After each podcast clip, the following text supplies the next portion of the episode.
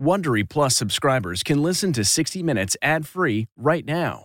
Join Wondery Plus in the Wondery app or on Apple Podcasts. This spring, if you'd rather spend time enjoying your lawn instead of trying to keep it alive, there's good news. TruGreen is the easiest and most affordable way to get a beautiful lawn. All you have to do is water and mow, and they'll do the rest weed control, fertilization, aeration, and even some things you might not even think of. They'll do all of it, while you can do literally anything else. With TruGreen, you can have your lawn looking as good as a putting green. That's not hyperbole. TruGreen is the official lawn care treatment provider of the PGA Tour. TruGreen offers a satisfaction guarantee, and they have a verified best price promise, which guarantees you the lowest price with no compromise on quality. You do you. Let TruGreen do your lawn care. Visit trugreen.com to get the best lawn at the best price with the best people guaranteed. Say goodbye to performance robbing engine deposits with Shell V Power Nitro Plus Premium Gasoline. Hate to break it to you, but lower grade fuel can leave deposits in your engine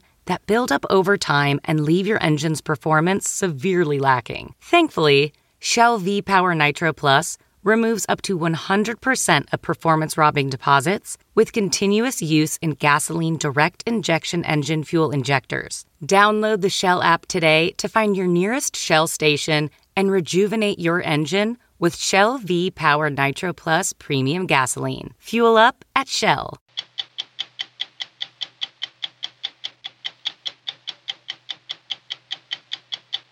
I will sit here and speak truth to you. Think you know Prince Harry's story? Think again. From recent royal infighting, literally with Prince William, He was shouting at me, I was shouting back at him, and he snapped and he pushed me to the floor. to why his marriage to Meghan Markle has been relentless tabloid fodder. The fact that she was American, an actress, divorced, black, biracial, with a black mother, But all those things within the family also were sources of mistrust. Is that accurate? but also the British press and numerous other people was like, he's changed. She must be a witch. Tonight, Prince Harry on 60 Minutes. If you've been to the movies in the past 40 years, you have heard a Hans Zimmer score. Action, drama, comedy, blockbusters. He's done them all.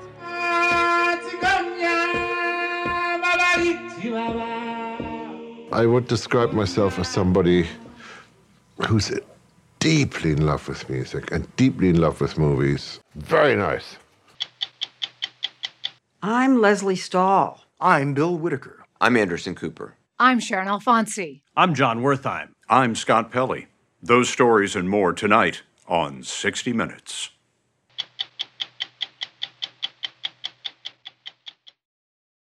This episode is brought in part to you by Audible, your go to destination for thrilling audio entertainment. Whether you're looking for a hair raising experience to enjoy while you're on the move or eager to dive into sinister and shocking tales, Audible has an exclusive collection of thrillers from best selling authors that will keep you on the edge of your seat. Like James Patterson's first audio only thriller, The Coldest Case. Experience stories like never before, where every chilling detail is brought to life by captivating sound design.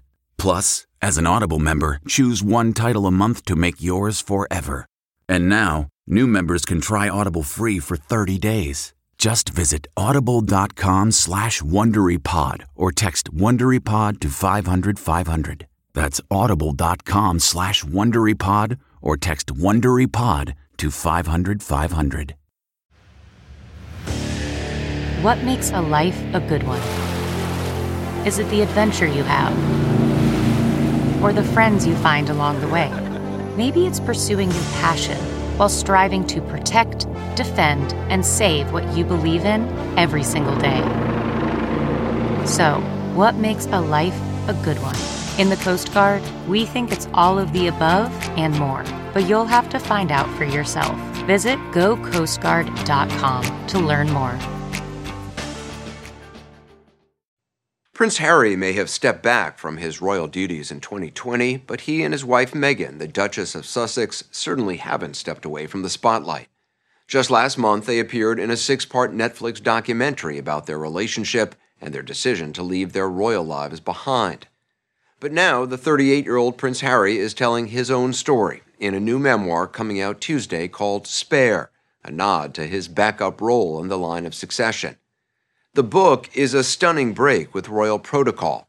It's a deeply personal account of Prince Harry's decades long struggle with grief after the death of his mother, Princess Diana, and a revealing look at his fractured relationships with his father, King Charles, his stepmother, the Queen Consort Camilla, and his brother, Prince William the heir to his spare.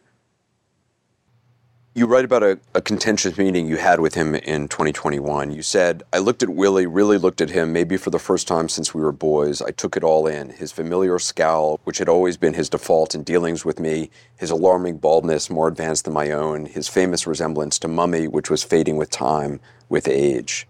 It's pretty cutting. I don't see it as cutting at all. Um, you know, my brother and I love each other. I love him deeply. There has been a lot of pain between the two of us, especially the last six years. Um, none of anything that I've written and anything I've included is ever intended to hurt my family. But it does give a full picture of the situation as we were growing up.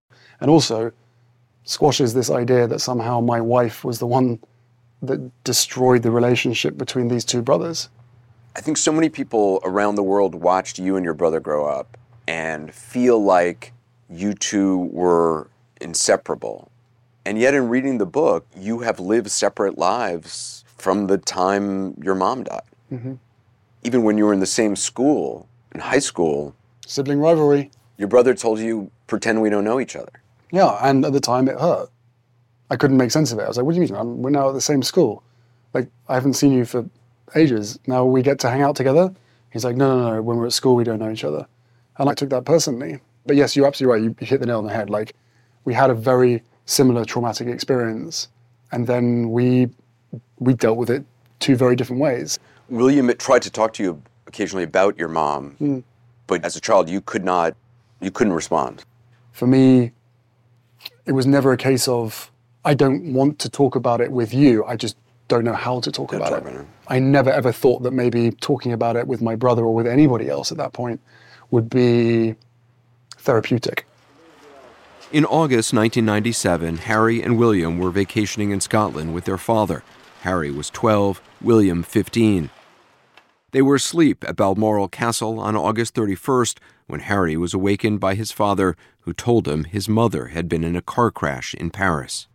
In the book you write, he says, they tried Darling Boy. I'm afraid she didn't make it. Hmm. These phrases remain in my mind like darts in a board, you say. Did, did you cry? No. no. Never shed a single tear at that point. I was in shock. You know, you're 12 years old, sort of 7, 7.30 in the morning, early. Your father comes in, sits on your bed, puts his hand on your knee and tells you there's been an accident. Um, I, I couldn't believe and you write in the book that Pa didn't hug me. He wasn't great at showing emotions under normal circumstances, but his hand did fall once more on my knee and he said, It's going to be okay. But after that, nothing was okay for a long time.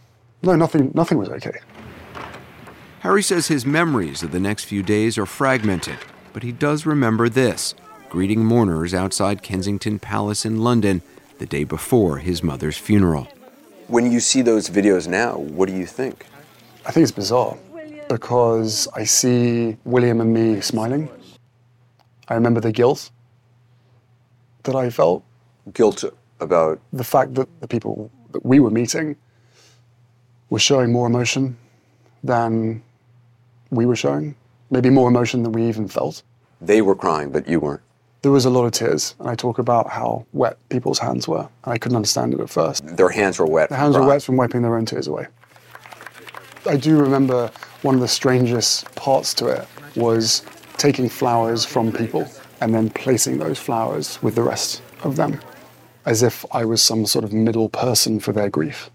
And that really stood out for me. The funeral on a cool September morning was watched by as many as two and a half billion people around the world. Perhaps the most indelible image Prince Harry and his brother walking behind their mother's casket on its way to Westminster Abbey. What do you remember about that walk? How quiet it was. I remember the occasional wail and screaming of someone. I remember the horse hooves on the road, the bridles of the horses, the gun carriage, the wheels, the occasional gravel stone underneath your shoe, but mainly the, the silence. After the service, Princess Diana's body was brought for burial to her family's ancestral estate, Althorp. Once my mother's coffin actually went into the ground, that was the first time that I actually cried. Yeah, there was never another time.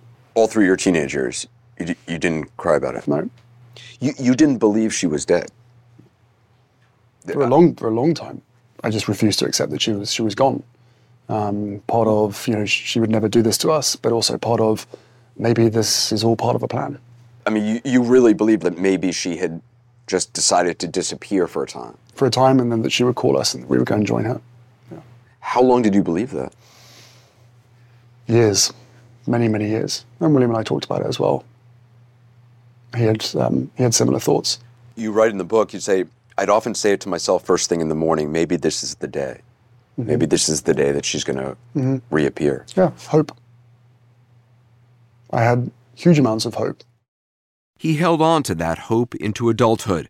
When Harry was 20, he asked to see the police report about the crash that killed his mother, her boyfriend Dodi Al Fayed, and their driver Henri Paul while they were being pursued by paparazzi in a Paris tunnel. The files contain photographs of the crash scene. Why did you want to see it? Mainly proof, proof that she was in the car, proof that she was injured, and proof that the very paparazzi that chased her into the tunnel were the ones that were taking photographs photographs of her lying half dead on the back seat of the car. You write, I hadn't been aware before this moment, talking about looking at the pictures of the crash scene, that the last thing Mummy saw on this earth was a flashbulb. Yeah. That's what you saw in the pictures. hmm Well, they were the pictures showed the reflection of a group of photographers taking photographs through the window, and the reflection of the window was was them. He only saw some of the crash photos. His private secretary and advisor dissuaded him from looking at the rest.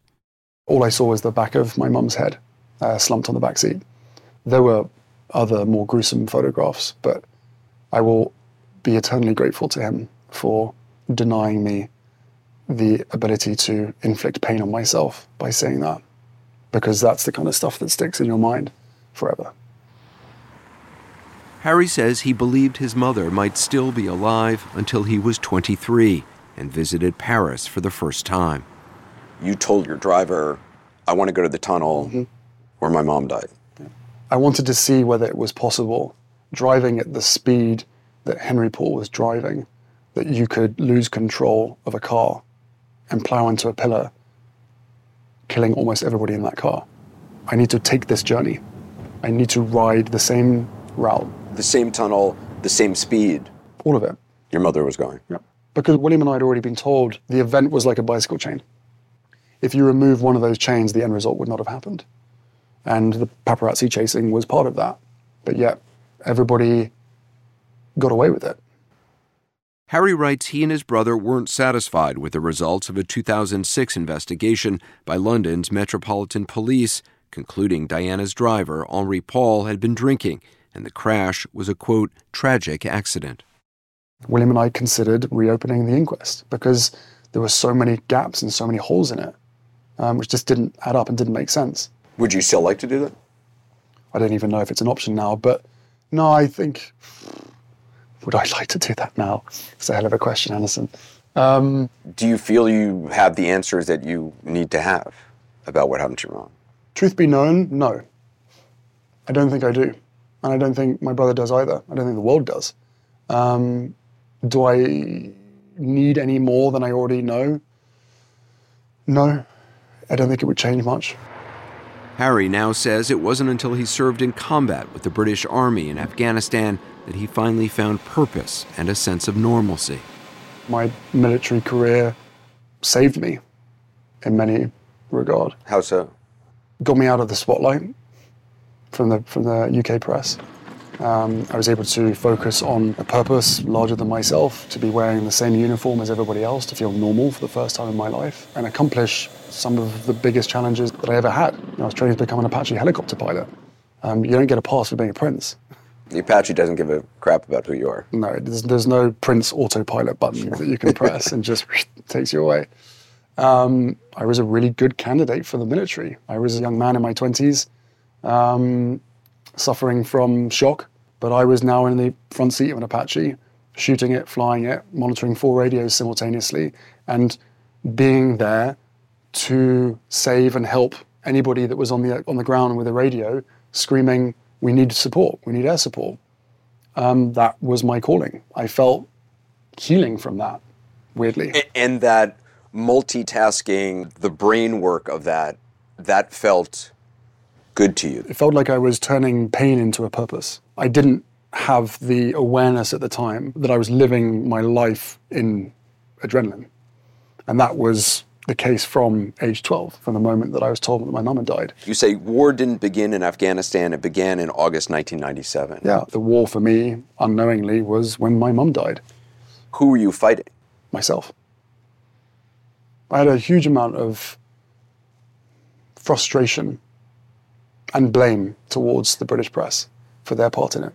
Even at, tw- I'm at 12, I mean, at that young, you were feeling that toward the British press? Yeah, I mean, it was obvious to us as kids the British press's part in our mother's misery. And I had a lot of anger inside of me that luckily I never expressed to anybody, but I resorted to drinking heavily because I wanted to numb the feeling or I wanted to distract myself from how, whatever I was thinking. And I would, you know, resort to drugs as well. Harry admits he smoked pot and used cocaine and writes that in his late 20s he felt hopeless and lost. There was this weight on my chest that I felt for so many years, and I was never able to cry. So I was constantly trying to find a way to cry, but uh, even, even sitting on my sofa and going over as many memories as I could muster up about my mum. Um, and sometimes I watch videos online. Of your mum? Of my mum. Hoping to cry? Yep. And you couldn't? I couldn't. He sought out help from a therapist for the first time seven years ago and reveals he's also tried more experimental treatments.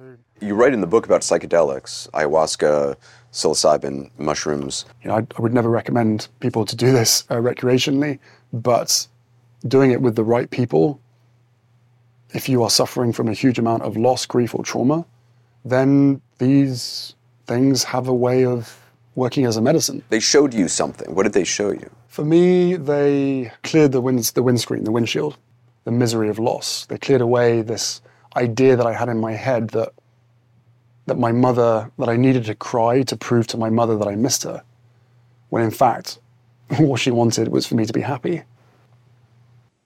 Prince Harry says he's found that happiness with his wife in California, but as you'll hear in a moment, he's far from at peace with the royal family.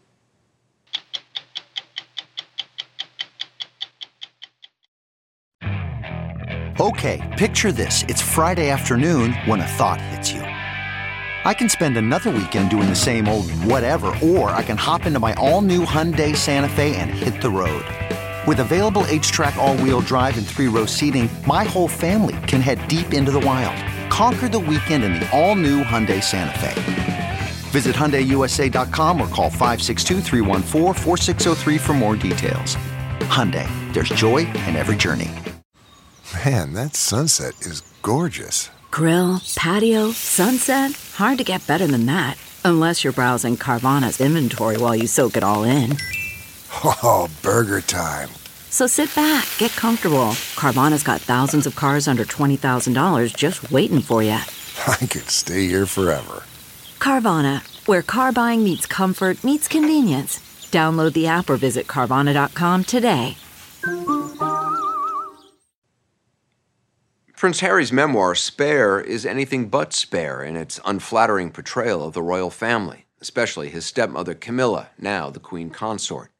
She married then Prince Charles in 2005, though the two had been romantically involved on and off for decades.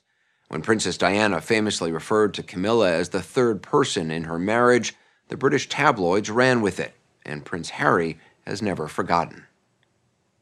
She was the villain. She was the third person in the marriage. She needed to rehabilitate her image. You and your brother both directly asked your dad not to marry Camilla. Yes. Why? We didn't think it was necessary. We thought that it was going to cause more harm than good. And that if he was now with his person, that surely that's enough. Why go that far when you don't necessarily need to? We wanted him to be happy, and we saw how happy he was with her. So at the time, it was okay. You wrote that she started a campaign in the British press to pave the way for a marriage, and you wrote, I even wanted Camilla to be happy. Maybe she'd be less dangerous if she was happy. Mhm. How was she dangerous? Because of the need for her to rehabilitate her image. That made her dangerous. that made her dangerous because of the connections that she was forging within the British press. And there was open willingness on both sides to trade of information. And with a family built on hierarchy, and with her on the way to being queen consort, there was going to be people or bodies left in the street because of that. Harry says over the years he was one of those bodies. He accuses Camilla and even his father at times of using him or William to get better tabloid coverage for themselves. Prince Harry writes Camilla, quote, sacrificed me on her personal PR altar. If you are led to believe, as a member of the family, that being on the front page, having positive headlines, positive stories written about you, is going to improve your reputation or increase the chances of you being accepted as monarch by the British public, then that's what you're going to do. In his book, Harry writes that when he introduced Meghan Markle to his family in 2016, his father initially took a liking to her, but William was skeptical, disdainfully referring to Meghan as an American actress. Though Harry doesn't specify who, he says other members of the royal family were uneasy as well. Right from the beginning, before they even had a chance to get to know her. And the UK press jumped on that, and here we are. And what was that based on, that mistrust? The fact that she was American, an actress, divorced, black, biracial, with a black mother. Those were just four of the typical stereotypes that is a, becomes a feeding frenzy for the British press. But all those things in the, within the family also were, were sources of mistrust. Yes, you know, my family read the tabloids. You know, it's, it's laid out uh, at breakfast when everyone comes together. So whether you walk around saying you believe it or not, it's still it's still leaving an imprint in your mind. So if you have that judgment based on a stereotype right at the beginning, it's very, very hard to get over that. And a large part of it for the family, but also the British press and numerous other people is like, he's changed. She must be a witch. He's changed. Um, as opposed to, yeah, I did change. And I'm really glad I changed. Because rather than getting drunk, falling out of clubs, taking drugs, I'd now found the love of my life. And I now had the opportunity to start a family with her. Soon after their relationship became public, Harry insisted on putting out a statement condemning some of the tabloid coverage of Meghan and what he called, quote, the racial undertones of comment pieces. You write that your dad and your brother, William, were furious with you Mm-hmm. for doing that. Why? They felt as though it made them look bad.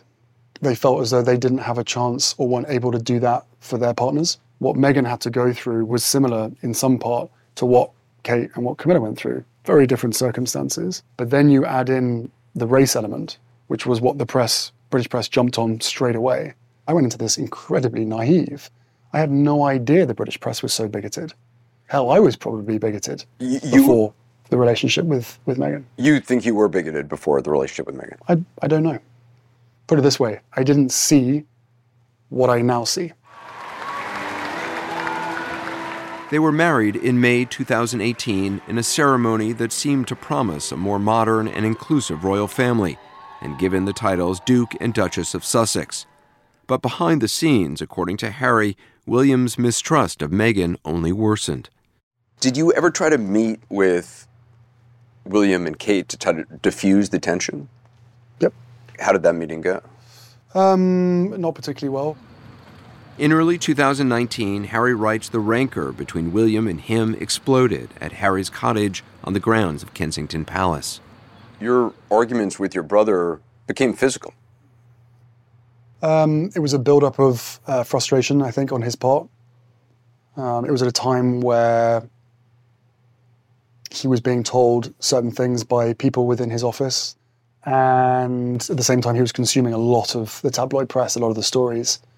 And he had a few issues which were based not on reality.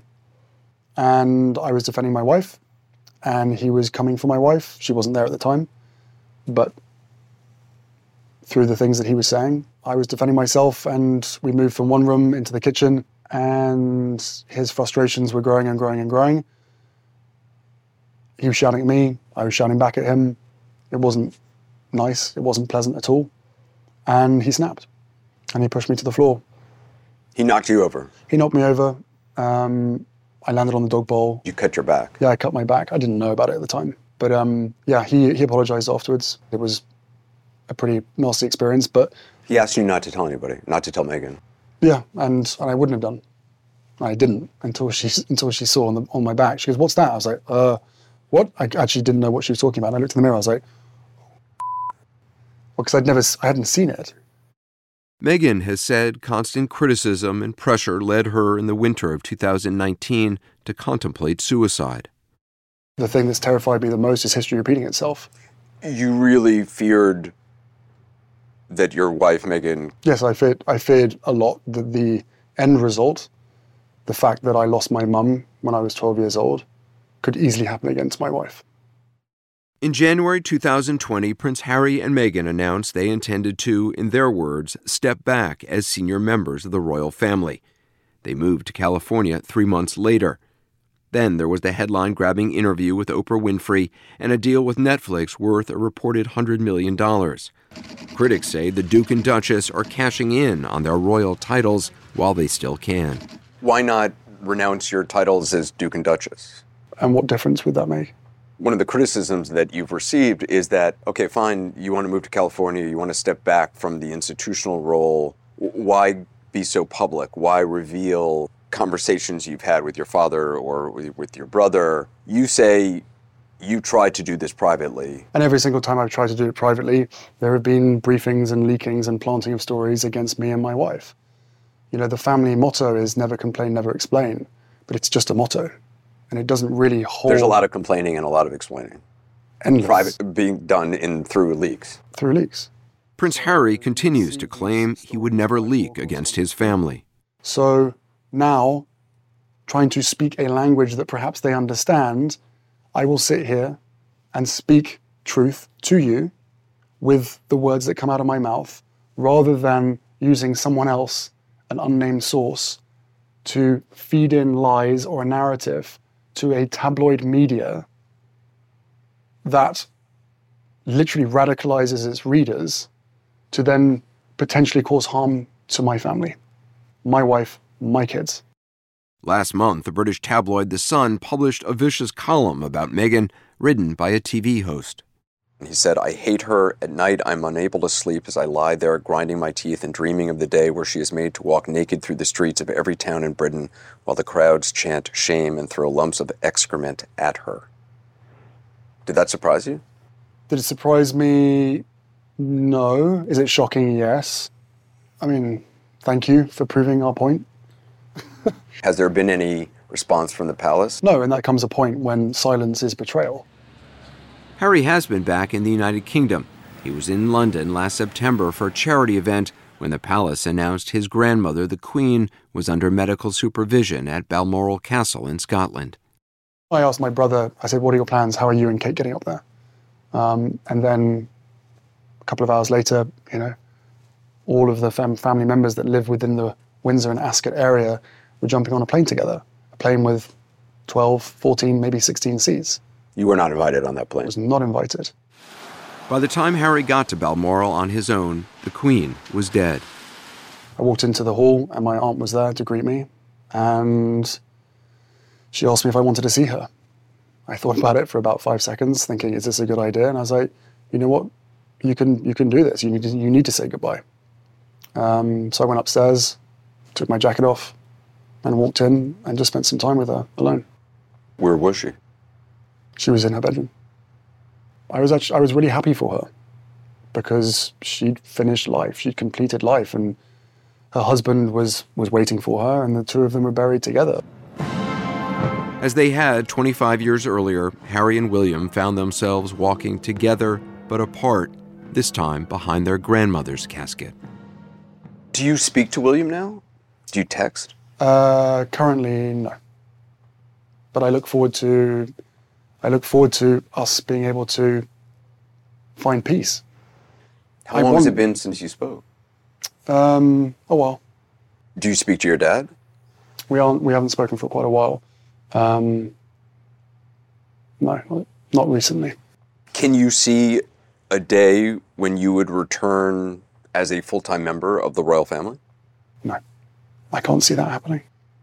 In the book, you called this a, a full scale rupture. Can it be healed? Yes, the ball is very much in their court.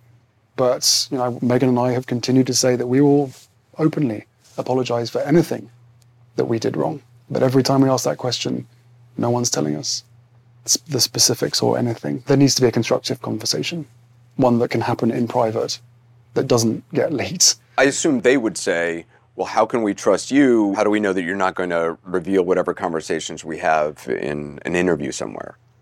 This all started with them briefing daily against my wife with lies to the point of where my wife and I had to run away from our from my country. It's hard, I think, for anybody to imagine a family dynamic that is so Game of Thrones without dragons. I don't watch Game of Thrones, but Oh, there's okay. def- but there's definitely dragons, and that's again the third party, which is the British press. So ultimately, without the British press as part of this, we would probably still be a fairly dysfunctional family, like a lot are. but at the heart of it, there is a family, without question. Um, and I really look forward to having that family element back. I look forward to having a relationship with my brother. I look forward to having a relationship with my father and other members of my family. You want that? That's all I've ever asked for. We reached out to Buckingham Palace for comment. Its representatives demanded that before considering responding, 60 Minutes provide them with our report prior to airing it tonight, which is something we never do.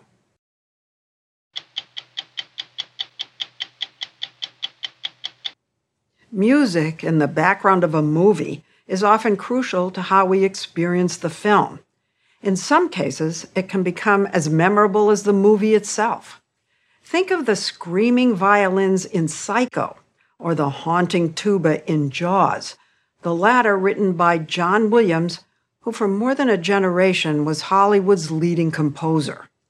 But over the years, as directors and studios began to look for edgier scores, they have increasingly turned to a German born composer named Hans Zimmer. If you've been to the movies in the past 40 years, you've heard a Hans Zimmer score. Action, drama, comedy, romance, blockbusters, he's done them all.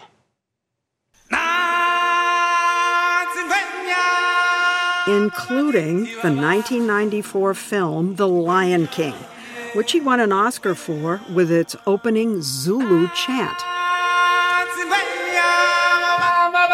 Sung by Lebo M, a South African musician who was working at a car wash in Los Angeles when Hans enlisted him. That's how that opening chant came about, literally. Microphone in the room, not in a booth or anything like this. Hans told the executives at Disney that he wanted to say right off the bat this is not a typical Disney movie. It's a father son story that takes place in Africa. And they said, exactly, that's good. Do, do, what, do what you do. He showed us what he does at his studio in Los Angeles, where he composes his scores on this keyboard and computer. For example, the music for the first Pirates of the Caribbean movie. So if you have pirates, which is basically this sort of a thing,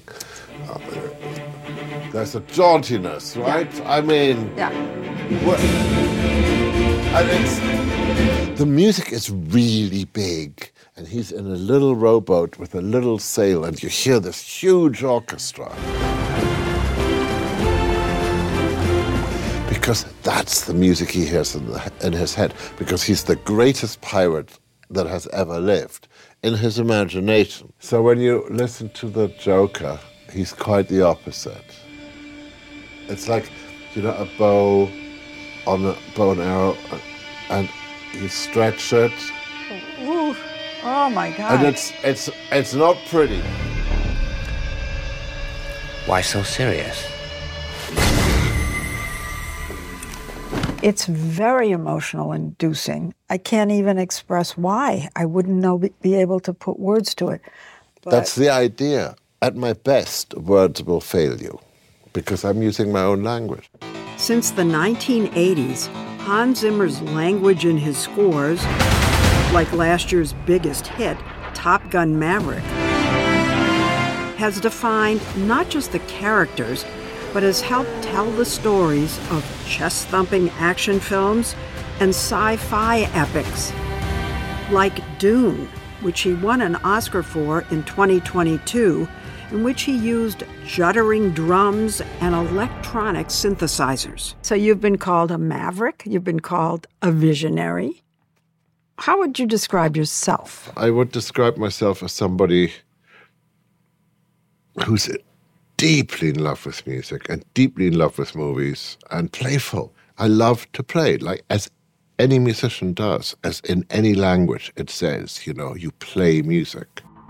His choices have been unpredictable. For every Man of Steel, there's a Kung Fu Panda and a Sherlock Holmes, in which he used a broken piano and banjos for the 19th century detective turned quirky action hero. How important is the instrument to getting what you want? Vastly important. I mean, because instruments come with baggage. You know, for instance, the definition of a gentleman is somebody who knows how to play the banjo but refrains from doing so. Whoa. Why that banjo worked, right? That's because it was funny. He has used banjos, bagpipes, buzzing electronics, and this a good old fashioned orchestra. Think about the composer of The Dark Knight writing something this delicate. Really good. Can we just have one more, just, you know, to protect the innocent? He invited us to watch him record the score of a new movie in a London studio last summer. It's about a young girl coming of age based on a Judy Blume book, Are You There, God? It's Me, Margaret, that will be released in theaters this spring. Like the sound? Mm-hmm. Academy Award winning director Jim Brooks is a producer of this movie. This is the eighth film they've worked on together. Very nice. What's unique about Hans, says Brooks and other directors, is how deeply involved he gets in more than just writing the music. His process typically begins with a conversation with the director long before a single frame of the movie is shot. You talk about what the movie's about, the story of it, what this scene's about. You, you don't a- turn to a composer for that. Uh, so he becomes almost a partner in the Absolutely, writing yeah. and the directing Yeah, every, yeah, yeah, every phase. yeah. On Gladiator, he partnered with director Ridley Scott. He says he told him that he thought this movie should be about more than just a man in a skirt going into battle. And I felt right at the beginning we needed to set up the possibility that in this movie we could have poetry. Can we listen just to a bit mean- of the music that you wrote for the It starts off just with this note, and you see the hand. and you see the hand. And you're already in a different world. And there's You, no no you one's left talking. the 20th century. You, you don't expect the tenderness. I mean, you are setting a mood. It's a cry. It's a cry. His love of music, his obsession, grew out of his childhood in West Germany. While other kids liked to play games, he liked to play the piano. So, did you take piano lessons? Absolutely. It was two weeks of absolute torture. Two weeks? Well, yeah, because he then went to my mother and said, it's either him or me. And luckily, my mother made the right choice. She kept me. You know. um, no, no, I, dro- I drove him crazy. You know, I'm six years old. So my idea was a piano teacher is somebody who teaches you how to the stuff that's going on in your head, how to get that into your fingers. That's not what they do. They make you do scales, they make you play other people's music. I don't want to do other people's music. Right from the beginning. Right from the beginning. But I promise you, I know my Beethoven and my Brahms inside out. He learned about them from his mother, a classically trained pianist. And there is the other side, which was my dad, who was an extraordinarily appalling jazz clarinetist, but with great enthusiasm. In the middle of his workday, he'd get out the clarinet, I'd be banging around on, and, and we'd be jamming, you know? So that's where I got the joy. Instead of college, he became a rock and roller, performing with the Buggles. He's that young guy in the black jacket on the synthesizer. They made pop history in 1981 with the first music video to air on MTV. He began composing scores for low budget films, one of which in 1988 caught the attention of the Hollywood director Barry Levinson. So, this is where it all began.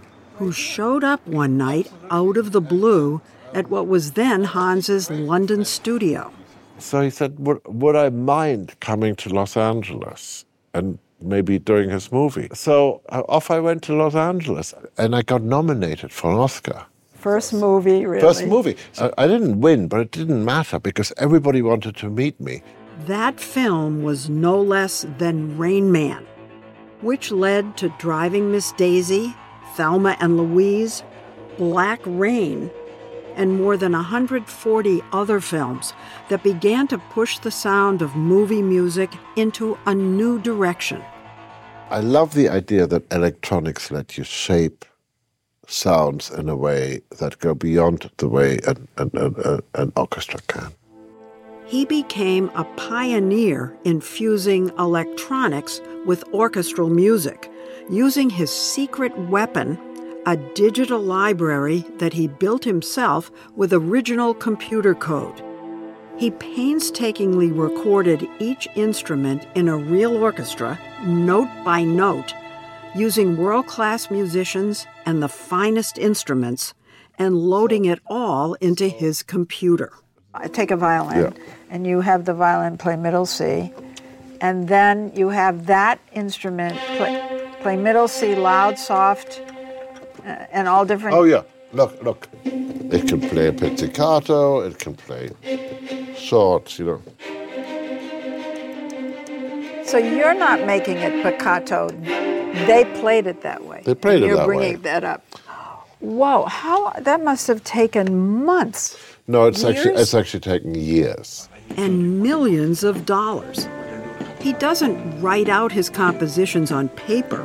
His computer does it for him and it helps create the unconventional sound which can go up. You find in his scores scraping metal.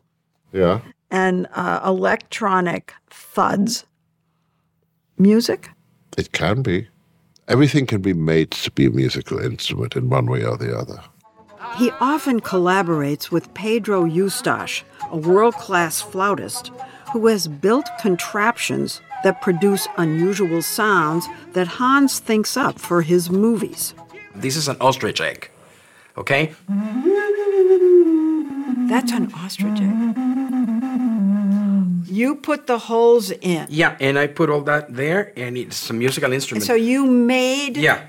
an ocarina out of an ostrich. Let me explain. Yeah. Yes, when, please. When he's not stealing eggs at the zoo, he is a very good customer of Home Depot, and, and, and, and so many of his instruments made out of PVC piping. Pedro actually used PVC piping to come up with this 21 foot long horn that Hans wanted for Dune. He's currently working on Dune Part 2. Guten Abend, Hamburg. And now he goes on tour with a 38 piece orchestra and band to perform his movie scores. How have you changed? You've been working at this for 40 years. I tell you what, so when you start out, you have all that stuff that you've never done before. Every movie had every idea, every device, every chord change, every whatever in it. Now I think it's it's more uh, figuring it out what to do new, but it becomes harder and harder because I've used up so much ammunition in the past. He told us that after more than 150 films, he lives in constant fear of the day his phone will stop ringing. Even after 150. Do you think you're motivated by that fear? But it's only 150. Do you know what I mean? it's like, what if 151 is a complete disaster?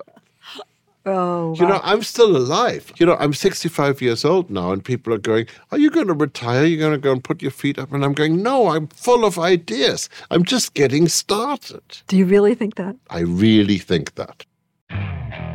Okay, picture this. It's Friday afternoon when a thought hits you. I can spend another weekend doing the same old whatever, or I can hop into my all new Hyundai Santa Fe and hit the road. With available HTRAC, all wheel drive, and three row seating, my whole family can head deep into the wild.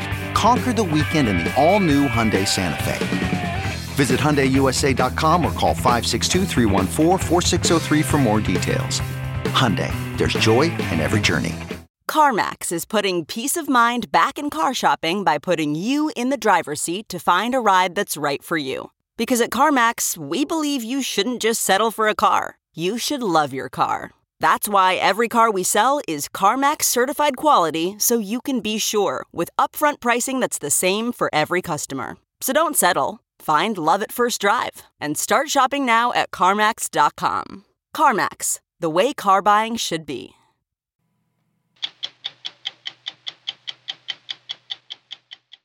The historic chaos in the House of Representatives this past week embarrassed not only a party, but an entire nation. A small minority blocked the House from electing a leader or even swearing in its own members. Vote after vote, a would be speaker could not bring himself to stand aside in favor of a colleague. Yes, it was only for a few days in January, but if members of the incoming majority party can't bring themselves to support a new leader, then one wonders what happens when Congress faces tough decisions on budgets, taxes, defense, or raising the debt ceiling. Actually, governing. I'm Lesley Stahl. We'll be back next week with another edition of 60 Minutes. If you like 60 Minutes, you can listen early and ad-free right now by joining Wondery Plus in the Wondery app or on Apple Podcasts. Prime members can listen ad-free on Amazon Music. Before you go, tell us about yourself by filling out a short survey at wondery.com/survey.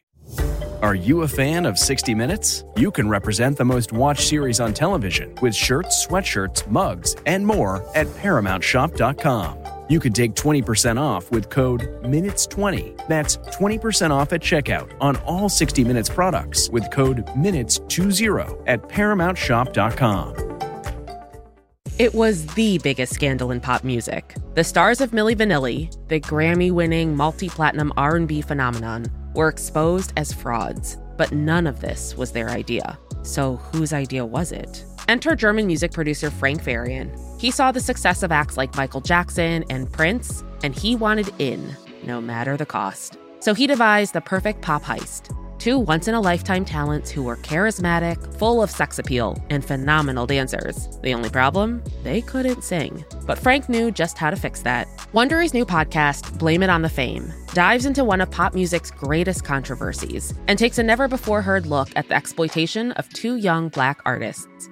Milli Vanilli set the world on fire, but when the truth came out, Rob and Fab were the only ones who got burned. Looking back now, it's hard not to wonder why did everyone blame them and not the man pulling the strings? Follow Blame It on the Fame, Milli Vanilli, on the Wondery app or wherever you get your podcasts. You can binge all episodes of Blame It on the Fame early and ad free right now by joining Wondery Plus.